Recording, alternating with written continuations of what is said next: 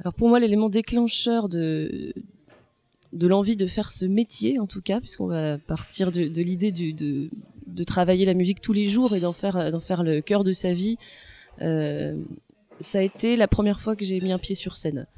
Et c'était très tôt puisque j'étais euh, au lycée encore et euh, il y avait ce qu'on appelait les veillées du lycée, euh, qui étaient donc euh, ces spectacles de fin d'année que, que que les lycéens montent ensemble, qui créent ensemble, euh, voilà, que chacun fait des sketchs, des euh, voilà. Et je j'avais rencontré euh, une autre musicienne dans le lycée, enfin deux autres d'ailleurs, et euh, qui était chanteuse, et on avait préparé euh, deux titres pour cette veillée du lycée. Moi, j'avais jamais fait de musique sur scène. Je chantais euh, dans mon coin. On, on travaillait toutes les trois. Et par contre, je me souviens parfaitement du moment où j'ai mis le pied sur la scène chanter et je me suis vraiment dit je veux faire ça toute ma vie. Et je crois que ça avait un rapport avec l'espace scénique, le fait que tout à coup cet espace était euh, me semblait à la fois complètement lié euh, aux gens qui y avait en face et en même temps complètement euh, c'était un, espace complètement hors du temps, hors de tout. Et j'ai tout de suite senti que j'aurais envie de retrouver cet endroit et cet espace et que j'allais tout faire pour pour voilà pour le retrouver. Mais ça, c'est l'élément déclencheur vraiment de, de l'envie de faire, de, faire de, de, de, la musique mon métier. Après, il y a l'élément déclencheur de la création, et ça, ça remonte encore plus loin, et je saurais même pas d'ailleurs d'où dire d'où ça vient, et c'est un rapport euh, quand on est euh, enfant. Quand moi j'étais enfant, j'avais toujours envie de, je faisais des BD. Euh, j'ai tout de suite eu envie de mettre les choses en forme en fait. Je faisais des dessins comme tous les enfants, mais tout à coup j'ai j'ai eu envie que ces dessins se se réunissent et qu'il y ait une narration et qu'il y ait euh, un contre-champ. Euh, j'avais, c'est, quand euh, je commençais à avoir des mélodies dans la tête et j'en faisais des, des, des, chansons et j'inventais tout de suite. j'avais envie tout de suite d'en faire un album, d'avoir tout de suite un nom de groupe, de faire un visuel. quand j'ai eu un radio cassette, fallait que je fasse des fausses interviews de, d'hommes politiques. Alors du coup, j'étais journaliste et je, je faisais j'interviewais mon frère bon voilà.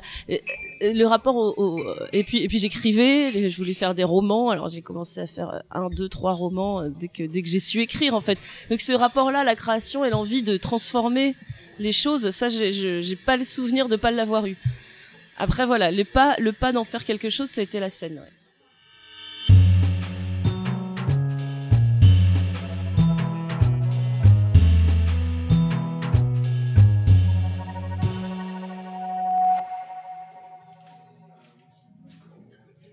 Bienvenue dans l'élément déclencheur. Nous avons rencontré Catel dans un café parisien bien avant de se confiner dans nos appartements ou nos maisons. Et ça n'a pas dû être facile de rester enfermé pour celle qui multiplie les casquettes et les projets. Principalement connue comme chanteuse, déjà quatre albums à son actif, l'artiste engagée joue aux côtés de ses amis artistes, produit ou collabore avec de futurs talents, notamment aux côtés de Robbie et Emily March en montant un label Fracas. C'est cette énergie qui nous a passionnés et guidés dans cette rencontre avec Catel. Et on vous souhaite une bonne écoute pour ce retour de éléments déclencheurs.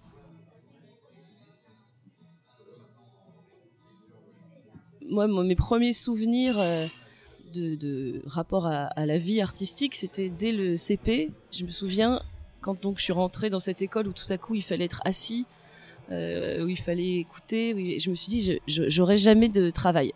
C'était mon, but, c'était je, voudrais dans ma vie, je voudrais jamais avoir un travail. Alors dans le sens un travail normal, c'est-à-dire où je devrais toute ma vie faire ce que j'avais commencé à faire euh, au mois de septembre de mon CP, c'est-à-dire euh, arriver le matin, m'asseoir à une table et repartir le soir.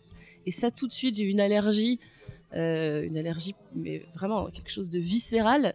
Et je me suis dit que j'allais tout faire pour euh, pour avoir une vie qui serait pas ça. Alors je savais pas encore que ça existait euh, artiste ou ce que, que ouais, j'avais pas de notion de, de comment comment on peut lier une autre vie avec avec la créativité. Au tout début, la musique, c'était vraiment l'endroit euh, euh, du collectif pour moi, parce que c'était, il y avait énormément de musique dans ma famille. Mon père est un mélomane, euh, donc il y avait beaucoup de beaucoup de rock des années 70, beaucoup de musique expérimentale, beaucoup de musique contemporaine, beaucoup de jazz. Le seul, la seule musique qu'il n'y avait pas, c'était la musique soul et R&B moderne. Donc c'est moi qui ai amené Prince, Michael Jackson et Stevie Wonder dans le foyer, mais Sinon, tout le reste à peu près était représenté. Mais du coup, c'était pas l'endroit de l'intime. mon endroit d'intimité, c'était la littérature et ce que je voulais faire au départ, de toute façon, c'était d'écrire. Et j'écrivais énormément quand j'étais ado, mais l'écriture, euh, c'est, euh, j'ai pas vécu l'écriture comme un, comme quelque chose de très épanouissant, socialement. C'est-à-dire que j'avais plus j'écrivais, plus j'étais en retrait, plus j'avais du mal à, à, communiquer avec les autres. Et euh, je m'étais plongée. Alors j'ai eu ma période rimbaldienne qui, dure toujours parce que parce que parce que j'ai toujours rien rien trouvé de mieux. Mais euh, ce qui du coup, la musique a été pour moi un point de, le moment où ça s'est rejoint cette passion pour la musique et mon activité personnelle qui était l'écriture, c'était en rencontrant euh, euh, mon amie Elodie euh, au lycée et, euh, et, du coup ça a été sortir de, de ma tanière pour de nouveau rejoindre le collectif. Finalement, la musique, c'est rester ce truc collectif et faire de la musique avec d'autres gens. Et j'ai fait de la musique avec euh, des groupes pendant euh, quelques années avant d'écrire des chansons moi-même. Avant de donc je continuais à avoir euh, mon mon rapport beaucoup plus à la littérature et à l'écriture. J'étais sortie de ma tanière en faisant de la musique, mais le lien entre les deux, il a été fait seulement au moment où bah encore une fois ça s'est imposé, c'est-à-dire cette ces deux choses que je travaillais l'une après l'une à côté de l'autre. ben un jour, je me souviens, pareil, je me suis levée, j'ai fait une chanson. Alors que en fait, je, participais aux chansons du groupe d'une autre manière, un peu, ben, déjà comme une euh, réale, c'est-à-dire que j'agençais les choses, j'avais ce regard extérieur, mais j'étais pas euh, à l'origine des chansons qu'on chantait dans, ce groupe. Et puis, par contre, une fois que j'ai commencé, euh, je, je, me suis plus arrêtée. Je me suis vite rendu compte que du coup, il y avait deux écritures dans le groupe qui se distinguaient et qu'il était temps de faire euh, chacune notre travail. Et, euh, et c'est ce qu'on a fait. Et par ailleurs, d'ailleurs, elle joue avec moi sur scène sur la dernière tournée. Elle joue avec moi sur scène, donc c'est, on se connaît depuis qu'on a 15 et 17 ans et on continue à faire de la musique ensemble. Donc tout ça a beaucoup de liens. Mais euh, mais voilà, ça s'est articulé de, cette manière-là. D'abord l'écriture, euh, mais qui qui s'est jamais mise en musique. De l'autre côté de la musique, tout à coup, le, lien qui se fait entre les deux. Euh... Bah, J'adore non seulement tous les volets créatifs, mais tous les aspects du métier. C'est-à-dire que j'ai été j'ai. Euh, j'ai fait ça pendant tout début quand j'étais pas quand je réussissais pas à avoir mon intermittence en tant que, chanteuse. J'ai rejoint des équipes de Rodi alors autant dire que la jante féminine était représentée uniquement par euh, moi-même. Mais parce que j'adorais voir comment enfin les coulisses de ça aussi. Donc euh, j'ai je suis allée de monter les ponts en métal jusqu'à être patronne de, de label aujourd'hui.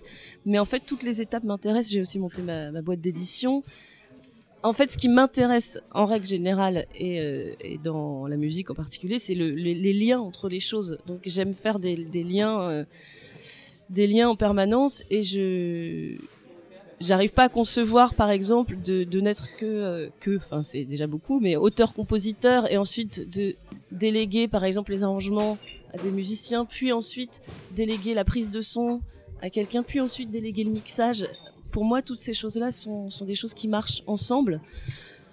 Et donc, quand, euh, quand je travaille la musique, je, travaille presque déjà le mix au, moment même où je crée, en fait. Ce sont des choses qui, pour moi, sont intimement liées. Ce ne sont pas des étapes. On a souvent, souvent tendance à travailler en, en, étapes, et à chaque étape, on gagne ou on perd quelque chose de, de ce qui était là au départ. Moi, j'ai tendance à vouloir tout faire en même temps. Alors sur le premier album, il y a eu cette chanson en anglais qui est une reprise de Björk. Et euh, alors là pour le coup, c'était euh, j'ai eu euh, une, volonté et de de la maison de disques notamment que, que cette que cette forme existe. Pour moi, mon premier album réellement, c'est plus sa version 8 titres qui était celle que j'avais qui est le mini album Red à la ville que j'avais enregistré. Puis après, il y a eu cette version album quand je suis passée chez Polydor qui n'est jamais sorti puisque puisqu'en fait j'avais signé chez V2, que V2 s'est fait racheter par Polydor et que c'est un album finalement un peu hybride qui était un genre de complément euh, du premier huit titres qui lui était très cohérent justement au niveau du son. Et puis il y a eu ce deuxième album euh, qui était donc directement produit par euh, Polydor Et là, me retrouvant dans cette major, alors que j'avais voulu éviter les majors parce que j'avais déjà connu ça plus jeune avec un groupe.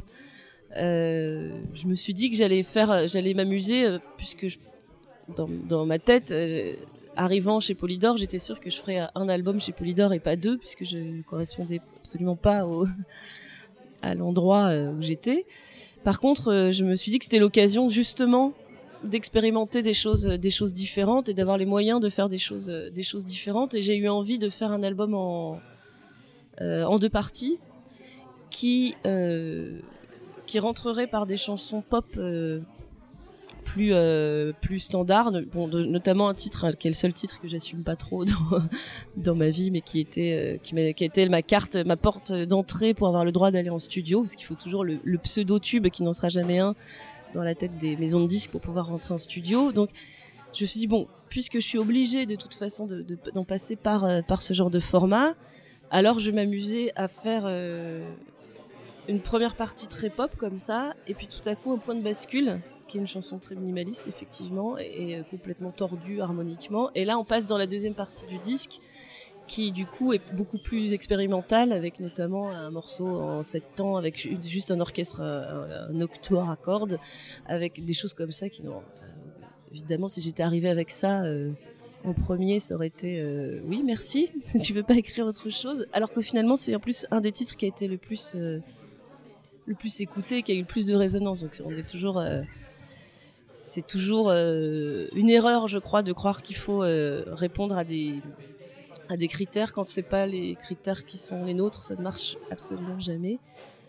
Et pour preuve d'ailleurs Elegy qui, était l'album pour moi le plus invendable de tous et le, moins diffusable de tous, en fait c'est celui qui a été le plus diffusé et qui finalement a eu le plus de résonance. Donc c'est voilà, je crois que plus on est proche de ce qu'on a envie de faire, euh, mieux c'est. Mais pour moi ils sont tous les trois cohérents dans leur mouvement en tout cas le plus hybride étant effectivement le, deuxième, qui est une sorte de, passage où en tout cas je me suis amusée, mais le problème étant que quand on s'amuse et qu'on n'est pas connu, personne ne peut imaginer qu'on s'amuse. C'est-à-dire que là où des critiques euh, musicaux vont se dire euh, de quelqu'un de connu, euh, ah c'est intéressant ce qu'il est là, là c'est plutôt, euh, bah elle sait pas ce qu'elle veut faire quoi. C'est c'est c'est, on se retrouve euh, à partir du moment où on n'est pas identifié, on peut pas jouer avec les codes quand on n'a pas quand on n'a pas montré qu'on savait aussi, euh, voilà, on était aussi dedans. C'était sans doute une, une erreur de, d'appréciation, mais je le regrette pas. Dans, le, processus que j'ai, qui est justement d'avoir une écriture assez resserrée au moment où je m'y mets, de toute façon, je pense toujours, euh, je pense toujours les choses en, album. Enfin, en album, c'est en, en une pièce divisée en plusieurs mouvements. Il y a quand même cette euh, cette idée-là et s'il y a encore un sens aujourd'hui à faire un album, justement au moment où de toute façon on est vraiment dans une consommation euh, titre par titre, c'est que si on met 11 chansons ensemble et qu'elles n'ont pas d'autre sens qu'être une collection de 11 chansons mises ensemble, il n'y a aucune raison que l'album en tant que, tant que tel soit, soit un format qui, qui reste. Euh, donc moi d'ailleurs j'ai pas d'attachement particulier à l'idée d'album par contre j'aime bien l'idée que que quelque chose soit déployé en plusieurs mouvements. Et euh, il se trouve que quand on fait de la chanson, puisque ça reste un terme très très vaste qui recouvre beaucoup de choses, mais qui malheureusement, à partir du moment où on chante en français, il n'y a pas d'autres termes visiblement. On est dans le bac chanson française, qui veut tout et rien dire, puisqu'on voit bien que ça recouvre euh, des styles absolument différents. Euh, moi, j'ai d'ailleurs pas forcément l'impression de faire de la chanson française. La plupart de mes titres, euh, enfin la plupart, beaucoup de mes titres n'ont ni couplet ni refrain, sont, sont construits d'une autre manière. Euh, beaucoup de mes titres sont pas en 4-4, beaucoup. Donc j'ai plutôt, j'ai l'impression de, je veux faire une musique, euh, une musique chantée en français, voilà. Et c'est plus ça qui m'intéresse. Alors par rapport au fait justement que je que je fais tout quand je travaille pour mes albums à moi, j'ai des longues, longues périodes de jachère par rapport à ma propre création, parce que justement, je sors souvent euh, assez euh, vidé, on va dire, du travail sur euh, sur un album, notamment le dernier, qui, qui où j'ai vraiment pour le coup tout fait de, de A à Z. Et par rapport à ça, euh, j'aime prendre mon temps. Et finalement, voilà, je, travaille vraiment en période de jachère, c'est-à-dire que je vais euh, travailler énormément sur euh, sur mon disque, et puis après, je, me, me pose aucune question de temporalité justement, genre euh, voilà, ça fait un an qu'il est sorti, alors faut que je m'y remette. au contraire, à, partir du moment où j'ai, je suis allée puiser pour moi le plus loin possible en moi, j'ai besoin de prendre énormément de temps pour que quelque chose d'autre puisse se constituer, se reconstituer même. Et j'ai besoin de travailler avec d'autres gens, de travailler sur euh, la musique d'autres gens, de, faire des expériences que j'ai jamais faites avant, euh, avoir le temps de ce, temps où on devient un peu quelqu'un d'autre, enfin quelqu'un d'autre. Chaque moment de notre vie, en tout cas, on sent qu'on passe des étapes. Et je me verrais pas recommencer à travailler un album sans avoir la sensation que dans ma vie et dans mon rapport euh, aux choses, j'ai passé une étape. Et cette étape-là, elle, nécessite du temps. Et ce temps-là, pour moi, il est incompressible. Donc si ça prend deux ans, ça prend deux ans. Si ça en prend six, comme entre mon deuxième album et mon troisième, ça en prend six. Et je j'ai pas du tout envie de me retrouver justement dans cette vie de bureau dont on parlait avant et finalement de reproduire à un endroit où j'ai voulu échapper à ça les mêmes règles et de productivité, on va dire. J'ai pas voilà j'ai pas envie de j'ai pas besoin j'ai pas envie de sortir 11 euh, chansons tous, les deux ans de faire une, tournée de 250 dates qui va avec. Enfin c'était ce, ce, ce, ronron de la vie de, musicien euh, un peu connu qui va qui va devoir à sa maison de disques euh, le prochain album et qui souvent du coup même chez les très bons musiciens on se retrouve régulièrement tout à coup entendre ce ronron et puis on entend tout à coup un 10 de 10 qui se ressemble un peu, puis un troisième, et puis tout à coup on sent que ça manque de ça manque d'air, ça manque de renouveau.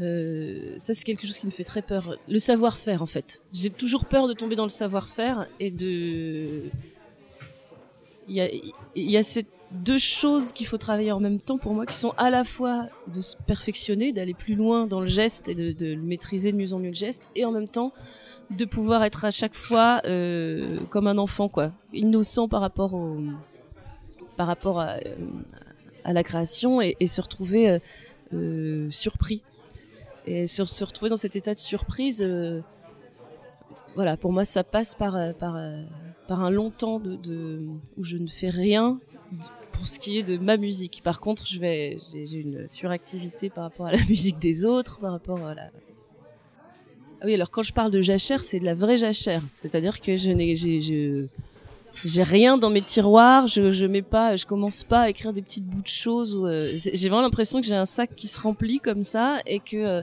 et que c'est ma. Alors, et je continue à écrire de la musique ou à faire de la musique, mais encore une fois, quand euh, euh je, je, produis l'album de quelqu'un qui arrive avec des pianos chants et que je construis tout son univers sonore et que je fais tous les arrangements, je fais de la musique quand ou quand je travaille les programmations ou les arrangements. Il y a un rapport à, la création, même en tant qu'un instrumentiste, de toute façon, il y, a un, rapport à ça. Par contre, justement, j'ai besoin vraiment de, de, faire, de faire silence à un endroit. Et du coup, je, voilà, je travaille pas, je garde pas des petits bouts qu'ensuite je vais aller rechercher dans mes archives. En fait, finalement, le processus créatif sur mon album, quand je m'y mets, il est assez rapide. Comme s'il y avait une urgence. C'est en fait, c'est retrouver un, état de, nécessité. Voilà. Je peux pas. Euh, J'adore faire de la musique et du coup euh, me, coller à la nécessité des autres. Mais l'état de nécessité, j'ai besoin de le, retrouver. Euh...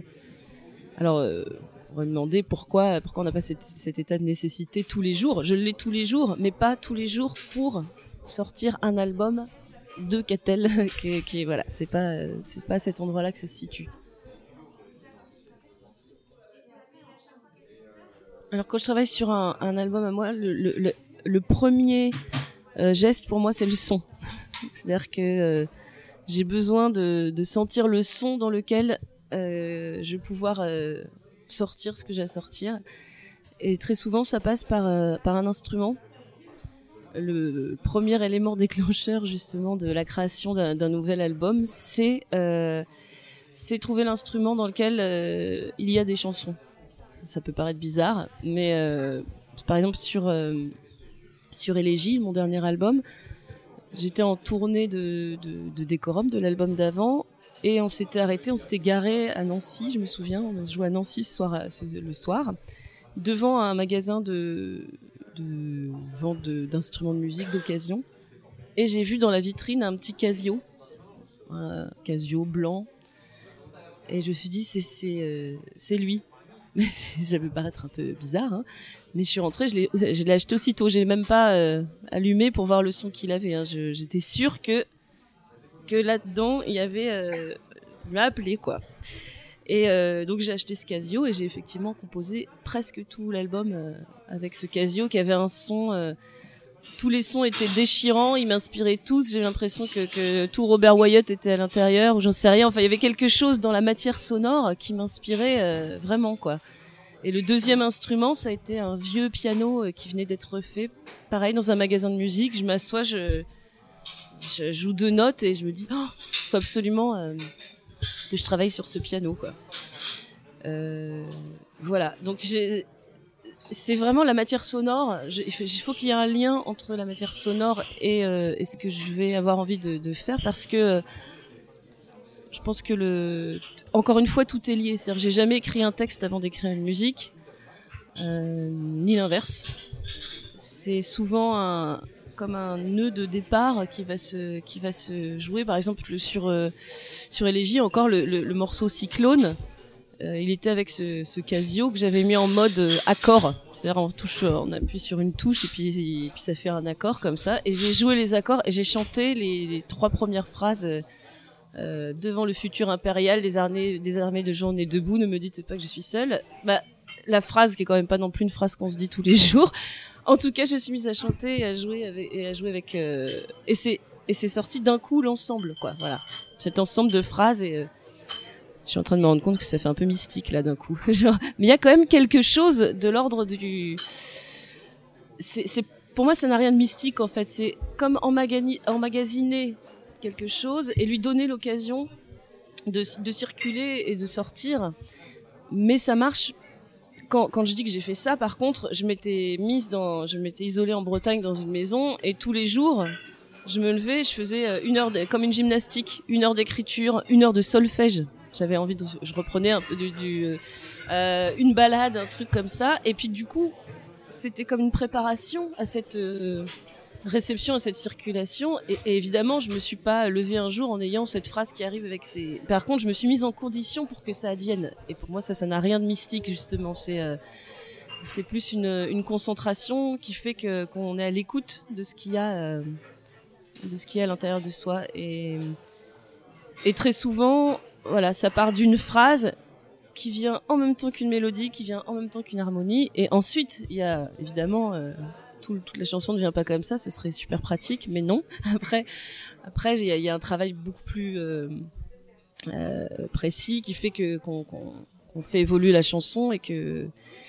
Mais mais voilà, il y a quand même ce, rapport à une première phrase, euh, comme une bobine, début d'une bobine sur laquelle je vais tirer naturellement derrière que ce soit dans le rapport euh, de travail avec les autres, c'est comme si de toute façon tout était comme effectivement une préparation à de toute façon euh, euh, cette chose qui, qui est de, de, créer un album qui reste quand même pour moi quelque chose de, très fort et que ce, sont les moments où je, je, je suis le plus joyeuse en fait quand vraiment je, je rentre dans ce processus de création d'un disque, mais mais j'adore tous ces moments où je, m'y prépare. Alors c'est pas, j'utilise pas les autres pour me préparer à faire mon disque, un peu ça, mais je m'utilise moi-même dans dans euh, ces euh, voilà dans, dans, ces détours qui sont finalement euh, comme comme des hop un petit rhizome comme ça des chemins qui qui viennent qui mènent tous au final à la même chose. Mais mais ça peut prendre oui la forme pendant pendant des années de là j'ai par exemple depuis depuis Élégie j'ai fait beaucoup de basses avec avec des artistes. Donc j'ai fait, euh, j'étais bassiste pendant de manière intensive pendant euh, un an et demi.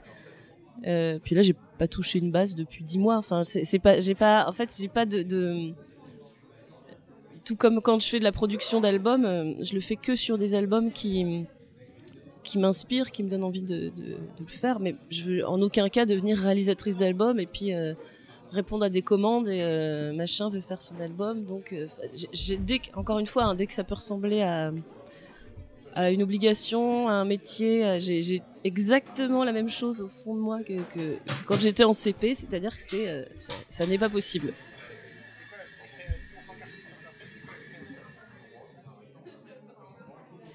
Alors j'ai pas du tout l'impression d'avoir une muse qui me parle, pas du tout justement. C'est vraiment le fruit d'un travail quotidien, mais qui est un travail de, de tout simplement de rapport à la pensée. C'est euh, j'ai besoin euh, chaque jour si si si j'ai pas l'impression au moment où je me couche d'avoir euh, pensé, je sais pas comment le dire autrement, mais d'avoir remis en cause mes propres réflexes ou d'avoir l'impression de, lire lire quelque chose qui m'a déplacé en fait si j'ai pas la sensation d'avoir été déplacé par rapport à la journée d'avant je, peux tout simplement pas dormir quoi c'est j'ai besoin de de lire quelque chose, d'écouter quelque chose, de d'être en rapport avec euh, avec un par contre voilà un travail quotidien de pensée. Et pour moi c'est le travail qui amène qui amène ce qu'on appelle l'inspiration qui finalement n'est que euh, pour moi n'est que l'écoute.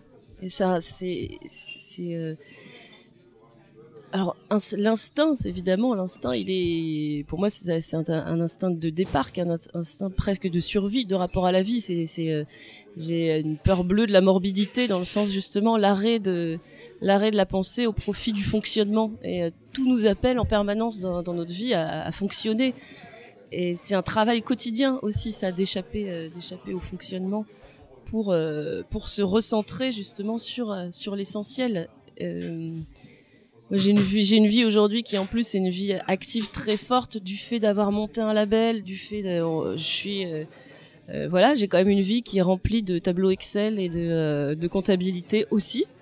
Mais j'aime bien ne pas m'en défausser non plus parce que, parce que par exemple le rapport à l'argent, et qui est quand même une condition de possibilité des choses, ne pas l'évacuer en se disant je m'en fous, mais au contraire se dire tiens j'ai ça avec ça je peux qu'est-ce que je peux faire? Que ça soit une donnée mais une donnée créative encore une fois. Ne pas subir euh, euh, voilà ne rien subir et en faire euh, venir le, mettre dans son dans son mouvement intérieur quoi. Et ça c'est un travail quotidien. Et ce mouvement intérieur c'est le fait de mettre en en permanence ce, ce mouvement en route pour moi c'est ça l'inspiration. C'est que dans ce mouvement, forcément, quelque chose sort au moment où on, a envie de le transformer, on a envie de le sortir. Mais effectivement, c'est, je reviens dessus parce qu'effectivement, c'est, c'est, ça peut paraître mystique, mais pour moi, ça n'a rien de mystique. C'est vraiment, c'est un, une, gymnastique de euh, vitale. Aujourd'hui, la scène, c'est pas, euh, pas forcément l'endroit. Euh, enfin, c'est pas cette, c'était l'élément déclencheur, mais c'est pas. Euh, j'ai plus ce rapport-là d'avoir envie absolument d'être sur scène. J'adore, euh, j'adore être sur scène. J'adore. j'ai toujours un rapport à l'espace scénique qui est très fort, notamment quand je, parce que je, fais des concerts pour moi, mais je suis aussi musicienne pour d'autres gens.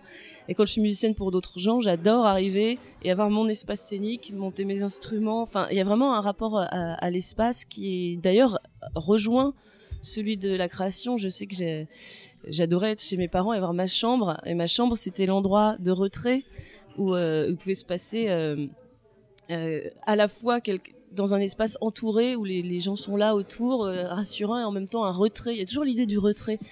Et sur scène, j'aime toujours avoir cet espace, cet espace qui est à l'intérieur de l'espace, quoi. Mais c'est aujourd'hui, j'ai mon rapport à la musique qui passe aussi beaucoup par le studio et par, euh, par l'enregistrement, par le travail du son. Euh, j'adore ça j'adore le travail sonore. Et sur scène c'est un, travail qui nous échappe plus. C'est un autre rapport euh, un autre rapport à ça. Il y a, la, temporalité c'est le ici et maintenant. Il faut habiter le, ici et maintenant.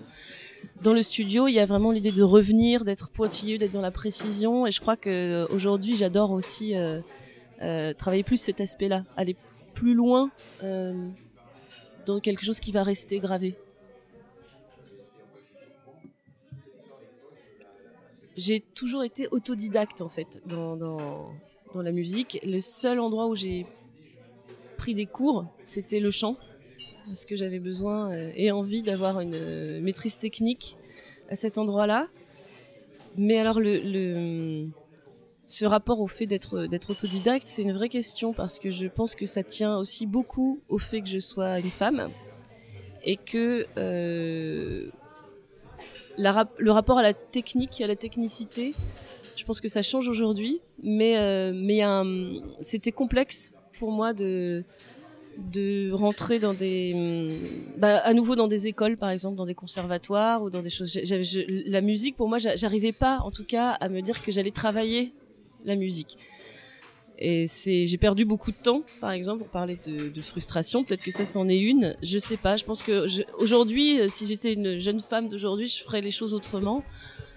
Euh, mais du coup je suis autodidacte surtout. Pareil le son euh, la prise de son, tout ça, le, mixage. J'ai, alors avec Internet évidemment, j'ai regardé plein de choses, j'ai appris de cette manière-là, mais euh, ce rapport en tout cas euh, à la technicité, moi c'est une question qui me qui turlupine vraiment par rapport aux femmes. C'est-à-dire qu'il y a une question de légitimité qui, n'est pas évacué et pendant longtemps on est dans quand je me, je me souviens être allée dans le premier cours d'harmonie jazz et j'étais pareil la seule fille au milieu de au milieu des mecs et, je, sentais que j'allais pas euh, réussir à être à l'aise. Je suis partie je suis restée deux cours et je suis partie. Tous ces, ces, ces sentiments de de mise à l'épreuve en fait. En tout cas je le vivais comme ça. Je pense que c'est le cas de de pas mal de femmes euh, aujourd'hui encore dans les écoles, dans les écoles de son, dans les écoles, il y, a des femmes, elles, elles abandonnent très vite derrière. Dès qu'on passe en fait par un chemin euh, officiel, il y a, je pense qu'il y a encore un vrai, un vrai souci là-dessus. Enfin, de toute façon, les chiffres du, monde de la musique sont assez éloquents. Hein. Il y a 3,5% euh, de femmes techniciennes, 5%, 5% euh, de musiciennes d'accompagnement sur scène on est vraiment dans des proportions. Il y a 14% de productrices, il y a 17% euh, seulement d'auteurs-compositeurs à la SACEM. 17% de femmes inscrites en tant qu'auteurs-compositeurs. Donc, il y a quand même tout cet endroit euh, de, la place des femmes qui n'est pas négligé dans et dans mon parcours. D'où aussi le truc de l'indépendance, de, autodidacte, être indépendant, tracer son chemin à côté, parce qu'en fait, euh, au milieu, il faut jouer des coudes. Et en fait c'est pareil ça m'intéresse pas non plus de jouer des coudes. Euh, je, pense que, peut-être que si j'étais née maintenant ou un peu avant j'aurais eu un autre parcours que, celui-là. Je pense que c'est encore un parcours difficile à imaginer. Euh, aujourd'hui ça fait aussi partie des raisons pour lesquelles euh, j'ai monté ce label euh, avec deux autres femmes qui emploient sur chaque projet. On veut absolument l'exigence c'est que ce soit au moins paritaire, mais voire plus, notamment dans les équipes techniques, dans tout ça, pour faire changer les choses de ce côté-là. Parce que c'est, euh, mine de rien, ces conditions de possibilité de mettre en œuvre sa créativité ou sa technicité, ce sont, des choses pas si évidentes. Chez les musiciennes, par exemple, les instrumentistes, euh, moi je connais, j'ai un studio avec une, pour moi, une, batteuse exceptionnelle qui, voilà, qui est, la batteuse de Bertrand Belin, Tatiana Mladenovic, qui est euh, une très grande batteuse ou un très grand batteur. Si, enfin voilà, c'est pas juste une très grande batteuse, c'est vraiment. Euh, après, je connais aussi plein de plein de musiciennes qui sont qui sont euh, qui n'ont pas eu cette rapport, ce rapport à la, à la technique, au travail. Il y a, y a comme un comme un quelque chose que moi j'ai aussi vécu, c'était de se dire d'opposer presque le, la technique au au feeling. Si j'apprends, alors j'ai entendu beaucoup soi-même, si je prends des cours de chant, du coup j'aurais plus de personnalité, ou si euh, la, peur en fait de la technique comme étant euh, quelque chose qui va à l'encontre de euh, de la personnalité du du et ça c'est, je pense que c'est un refuge qui évite de se confronter à cette à cette chose-là, mais qui et qui est d'autant plus fort, je pense chez chez les femmes parce parce que les conditions de possibilité de de s'exprimer à cet endroit-là sont, sont, sont complexes. Donc j'ai vécu moi cette cette cette chose-là. Et aujourd'hui j'ai euh, j'ai eu tout à coup une bascule de d'envie de, maîtriser les outils techniques et de me dire non mais je vais pas y aller juste euh, petit à petit au feeling en étant euh, j'ai remis en cause ce, rapport au fait d'être autodidacte pour pour aller plus vite maintenant que je que j'ai confiance. Mais ça, a mis du temps voilà. Ça met dans le, parcours en tout cas euh, créatif. C'est quelque chose qui a mis du temps alors quand j'ai été virée de chez Polydor comme euh, comme convenu comme prévu j'ai eu envie donc de, faire de produire l'album d'après de manière complètement indépendante. Donc j'ai euh, fait cet album et puis je l'ai ensuite j'ai donc monté une, association au départ pour produire cet album. Donc euh, et puis je l'ai signé en licence sur un plus gros label qui s'appelait Atome. Et puis très vite euh, j'ai voulu m'en servir autrement que seulement pour moi. Donc j'ai travaillé avec un jeune musicien qui s'appelait Louis Piscine et j'ai sorti son EP sur euh, sur cette première euh, ce premier label qui s'appelait Alaphélie et puis euh, moi j'avais rencontré depuis un moment Robbie dont j'avais euh, enfin avec laquelle j'avais travaillé sur le, son deuxième album. Et puis euh, en rencontrant Émilie March on avait envie au départ euh, de euh, de faire ce qu'on appelait alors on appelait ça des dîners de chanteuses au début puisque les soirées chanteuses où on, toutes les femmes de, de, de, la musique étaient invitées à invi inviter elles-mêmes euh, d'autres d'autres personnes. Et puis on se retrouvait comme ça plein de plein de femmes à échanger à boire des coups ensemble à faire passer des soirées donc il y avait l'idée de mise en commun euh, de plein de choses d'ailleurs. Mise en commun de matériel euh, mise en commun de, de, connaissances de compétences. Et puis cette chose là on a eu envie de l'acter de manière plus concrète que simplement euh, simplement une chose informelle comme ça. Et euh, au départ on voulait monter une structure euh, toutes les trois pour produire nos propres albums. Et puis euh, puis c'est tout. Et puis en fait on avait tout de suite vu que c'était pas du tout ce qu'on avait envie de faire qu'on avait envie justement de de pouvoir produire d'autres gens et puis de maîtriser le ce qu'on faisait des albums non seulement dans leur création mais que finalement là où ça pêchait souvent quand on était dans des majors ou dans des, des labels c'est que une fois qu'on avait produit euh, la musique le reste nous échappait. C'est-à-dire comment euh, comment est faite la promo, comment euh, comment on diffuse, à quelle euh, fréquence on sort un single, à quelle fréquence on sort un clip, et finalement toutes ces choses-là qui sont après des temporalités qui sont décidées par par les par les labels, c'est exactement à cet endroit-là qu'on avait des frustrations. Finalement, c'est rarement au moment de la création du disque où on a soit, on est accompagné par un DA qui nous a signé, donc qui a priori comprend ce qu'on veut faire, soit on est, on est libre de le faire. Mais cette deuxième étape, c'est cette étape-là qu'on voulait maîtriser, on voulait pouvoir être souple, on voulait pouvoir... Euh, et surtout, on voulait pouvoir effectivement donner la place à, euh, à des femmes euh, à tous les endroits. Donc c'est vrai qu'on est un label qui est dirigé par trois femmes, euh, dont euh, la réelle de la plupart des albums est une femme, la réelle de clips, puisque Robbie fait des clips, est une femme et euh, les ingé sons de tournée, les ingé lumière, enfin voilà, on a on avait envie de justement pour sortir de cette de cette hégémonie quand même masculine qui est, qui est, très très forte dans, dans, dans la musique, on avait envie de travailler différemment.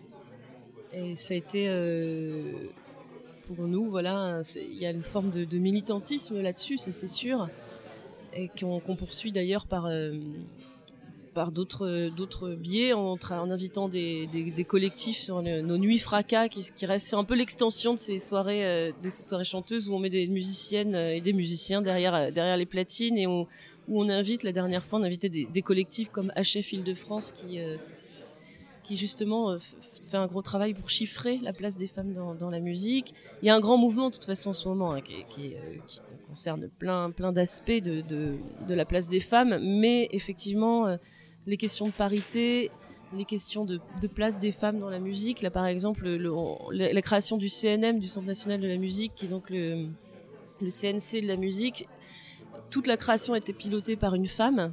Et au dernier moment, il nomme un homme à la tête euh, du CNM. C'est quand même, euh, c'était quand même une occasion de, de pas faire le faux pas euh, final. Ils l'ont quand même fait.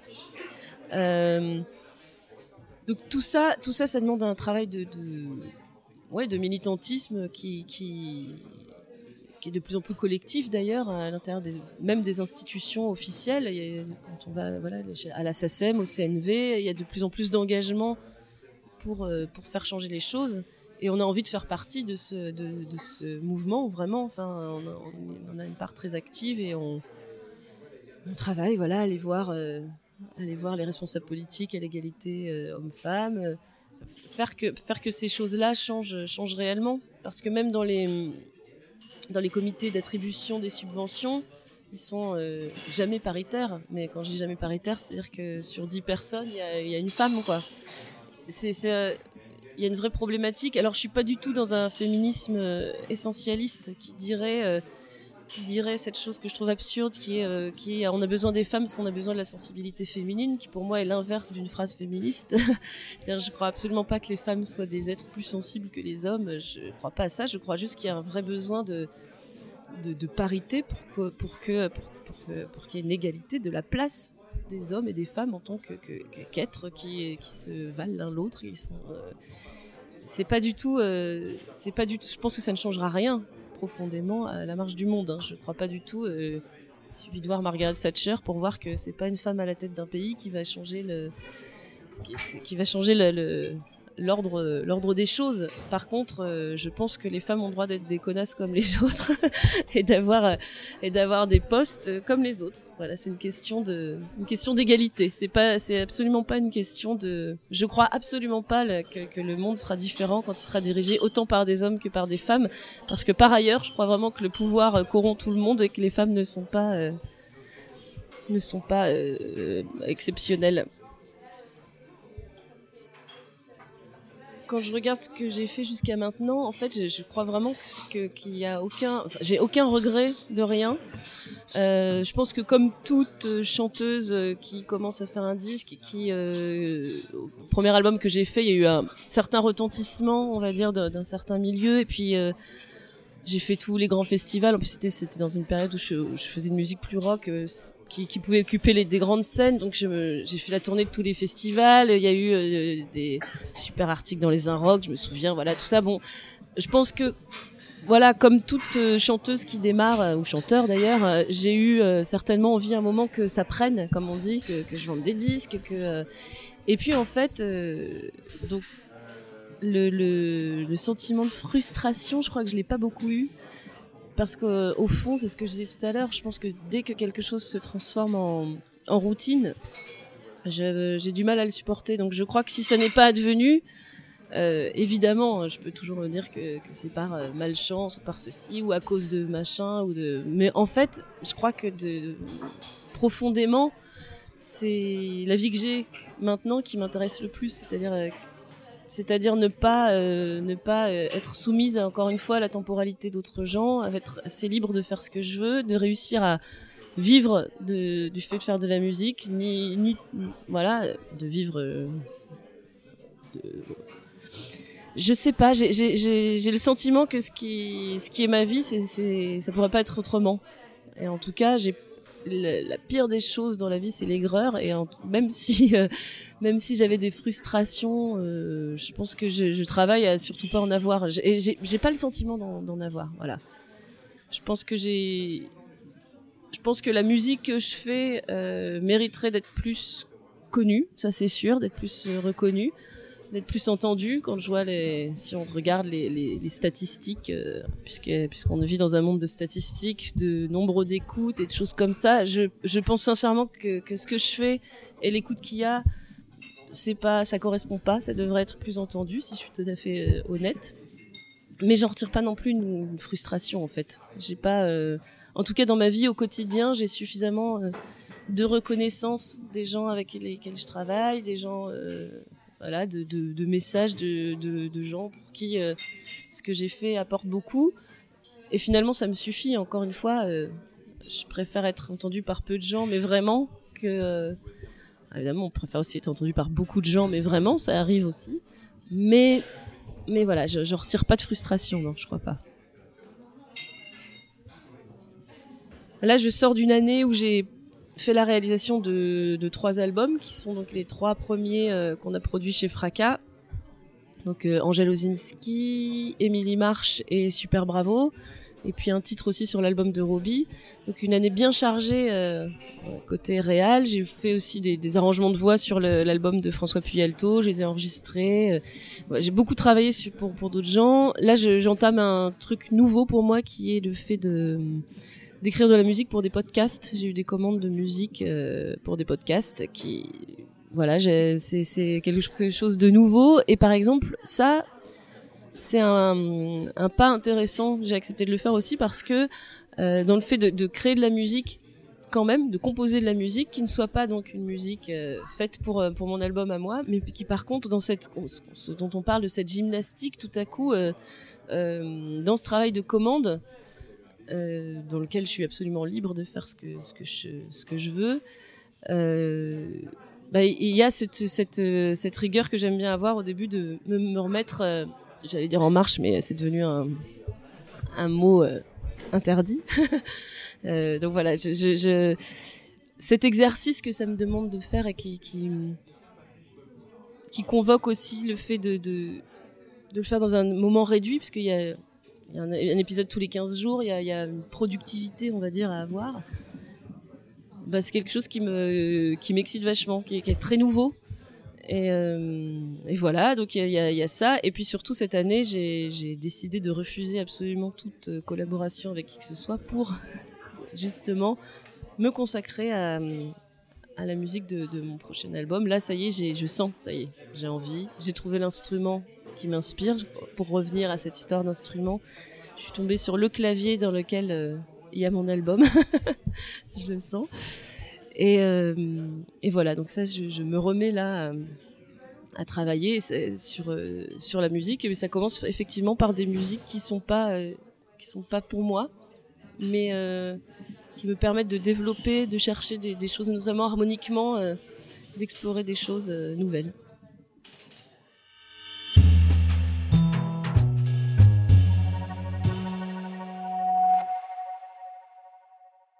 Vous vous en êtes rendu compte, Catel est une artiste singulière à plus d'un titre, notamment par son approche artistique et collégiale de la musique.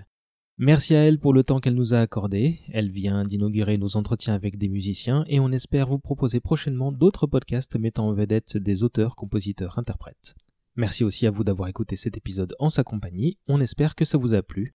Et enfin, un dernier merci à Mélanie Fazi qui a permis cette rencontre. On profite de la mise en ligne tardive de ce podcast pour vous annoncer que le label Fracas que Catel a créé avec Robbie et Emily Marsh vient de lancer un nouveau groupe, super bravo. Leur premier album, Sentinelle, que Catel a également réalisé, est disponible depuis le début de l'année. En ce qui la concerne plus directement, le prochain album de Catel est programmé pour février 2021, mais vous pourrez entendre le premier single dès cet été. Aussi, je vous invite à vous abonner sur ses réseaux sociaux pour suivre tout ça. Je ne vous quitterai pas sans oublier de m'excuser pour le temps qu'aura mis cet épisode à vous parvenir, la photo Covid-19, mais aussi à quelques impondérables personnels. On se retrouve si tout va bien pendant l'été avec le cinéaste Patrice Lecomte. En attendant, n'oubliez pas d'attribuer une petite note à élément déclencheur sur Apple Podcast, ou même une grosse, maintenant j'y pense, avec un petit commentaire si possible, et de nous suivre sur les réseaux sociaux si le cœur vous en dit. Voilà, on vous souhaite un très bel été à toutes et à tous. Surtout prenez soin de vous et de vos proches, et à bientôt.